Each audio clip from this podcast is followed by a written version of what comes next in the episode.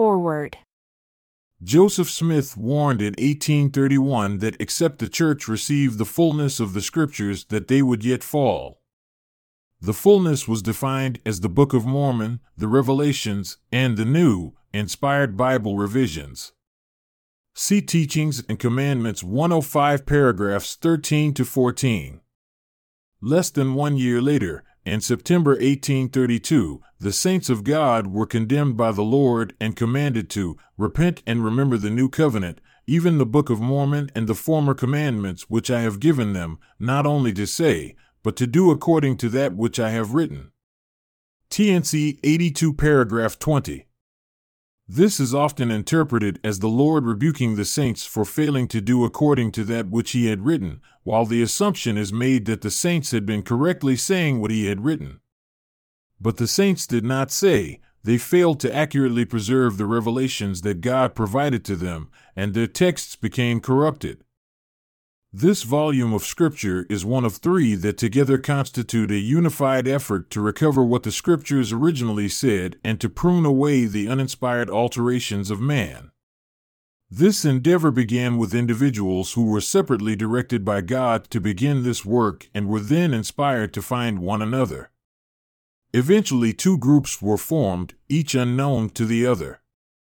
As they faced the completion of their respective projects in mid December of 2016, they became aware of one another, and on December 31, 2016, Denver Snuffer Jr. facilitated a meeting between the two groups in which they determined to unify their efforts.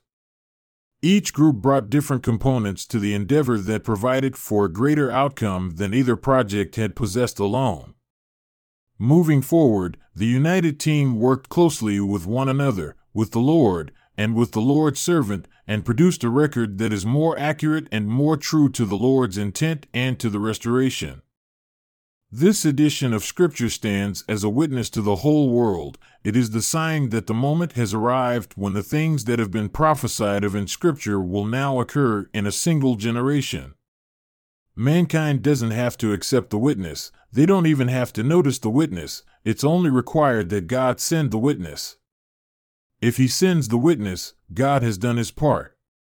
These scriptures are a new witness of Him and a sign of His invitation to renew communication with mankind. This volume of Scripture includes the revelations given to Joseph Smith Jr., as well as revelations that have come forth in our day.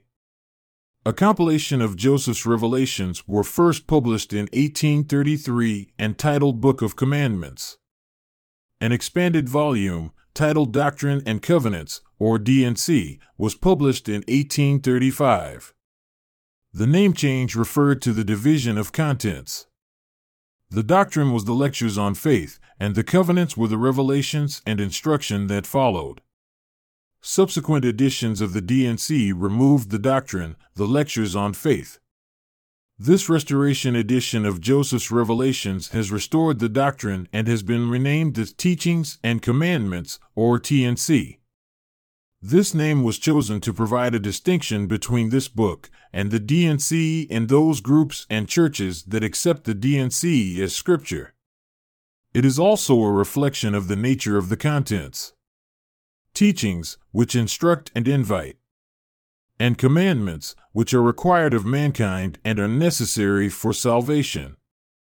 This volume of Scripture is considered to be a living, expanding canon. People who are in a living covenant with God always have an open canon and expect additional revelation and Scripture. The hand of the Lord has been present in the process of preparing these Scriptures. May His Spirit guide you and testify to you as you receive them.